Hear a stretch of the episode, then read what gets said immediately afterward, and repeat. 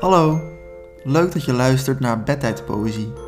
In Bedtijdpoëzie hoor je gedichten, poëtische brieven en verhalen voor het slapen gaan.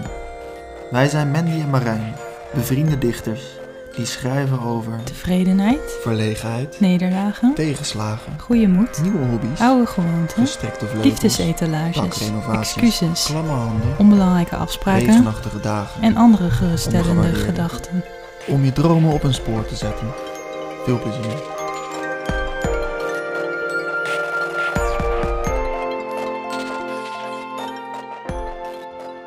Lieve Marijn, nu snap ik het. Dat de oude Grieken naar Delphi gingen. Niet meer de onzekerheid, het twijfelen. Nu snap ik dat ze wilden weten hoe het zat. Wat de toekomst zou brengen. Met gemengde gevoelens verlieten ze dan de stad en wat volgde was vaak een aaneenschakeling van ongeluk, maar wel voorspeld. Ik stoor me soms aan acht soorten pindakaas, rijen melk en vla en de hoeveelheid chocoladesmaken. En als dit, dan wat? Dat wil ik weten. Zeker weten. Maar wij zijn arme slachtoffers. De verwendheid van de 21ste eeuw, die wij soms op sloffen lijken te doorlopen, maakt dat er dertig smaken ijs zijn in de salon. En dat ik sta te zweten vooraan in de rij door de hoeveelheid mensen achter mij. En uiteindelijk, als ik met mokka en kinderbueno de deur uitstap, denk ik alleen nog maar aan pistache. Keuzestress. Kan ik het best een iPhone of een Android kiezen? Verlies ik te veel geld door in de stad te wonen? Maakt het eigenlijk uit of ik linksom of rechtsom de single fiets? Kan ik iets doen om de wereld te redden? Of gaat die kans stilletjes voorbij? Omdat ik niet weet hoe ik in actie kom. Gaat het stilletjes voorbij zoals een kort buitje, een uitje volledig afgepeld, op zoek naar stukjes zonder bruin, te vergeefs? Zou jij soms willen dat ik voor jou kies, Marijn, en jij voor mij?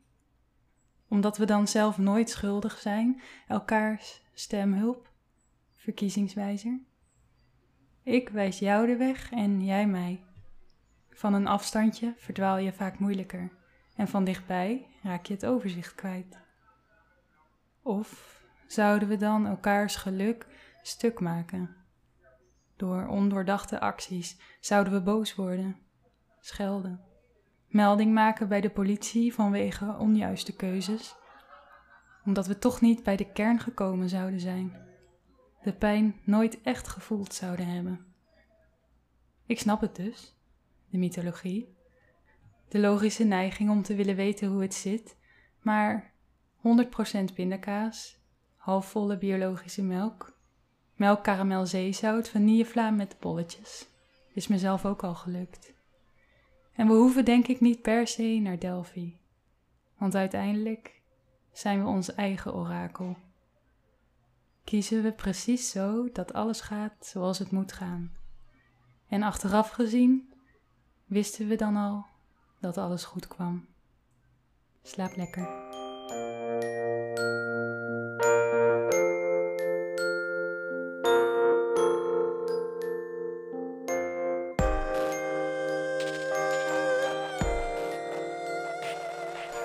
Lieve Mandy, laatst zag ik The Green Mile.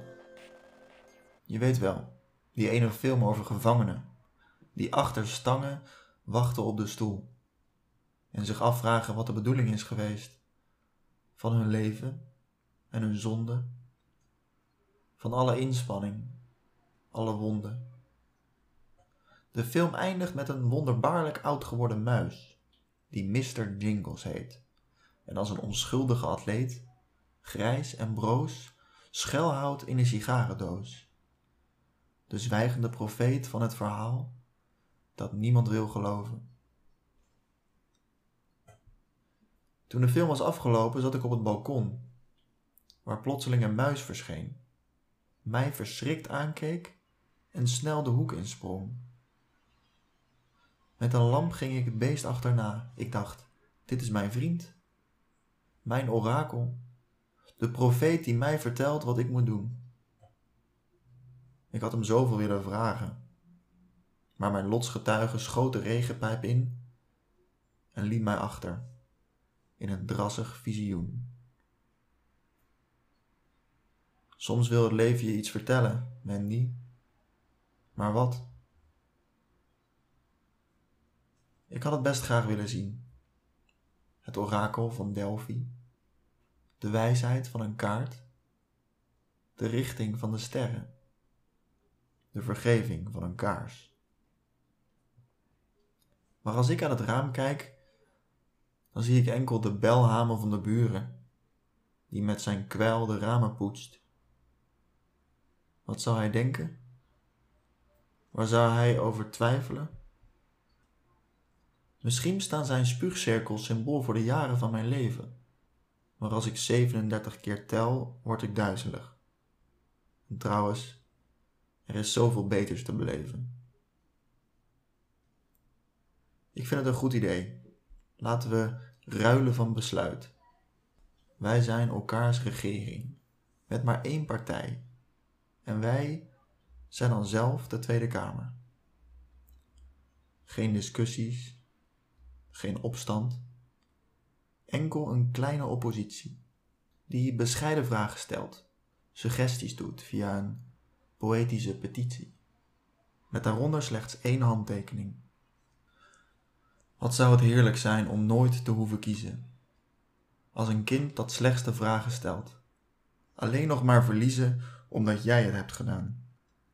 We kunnen alleen nog vertrouwen, hopen, bidden tot de ander misschien, tegenover elkaar knielen en offers naar elkaars huizen brengen, maaltijden, emmers met zand, een klimplant, vazen, opblaaseenden. En ook al zijn we dan misschien terug bij af, de weg naar jouw huis is nog altijd korter dan de reis naar Delphi. Welterusten. Leuk dat je luisterde naar onze brieven speciaal voor dagdromers, wakkerliggers en nachtvlinders.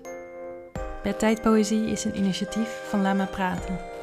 En Lama Praten is een oproep om van je te laten horen, je creativiteit de vrije loop te laten en je vooral niet te veel van anderen aan te trekken. Vond je deze aflevering leuk? Volgende week is er weer een nieuwe met nieuwe brieven. Hopelijk luister je dan weer. Maar voor nu, droom zacht.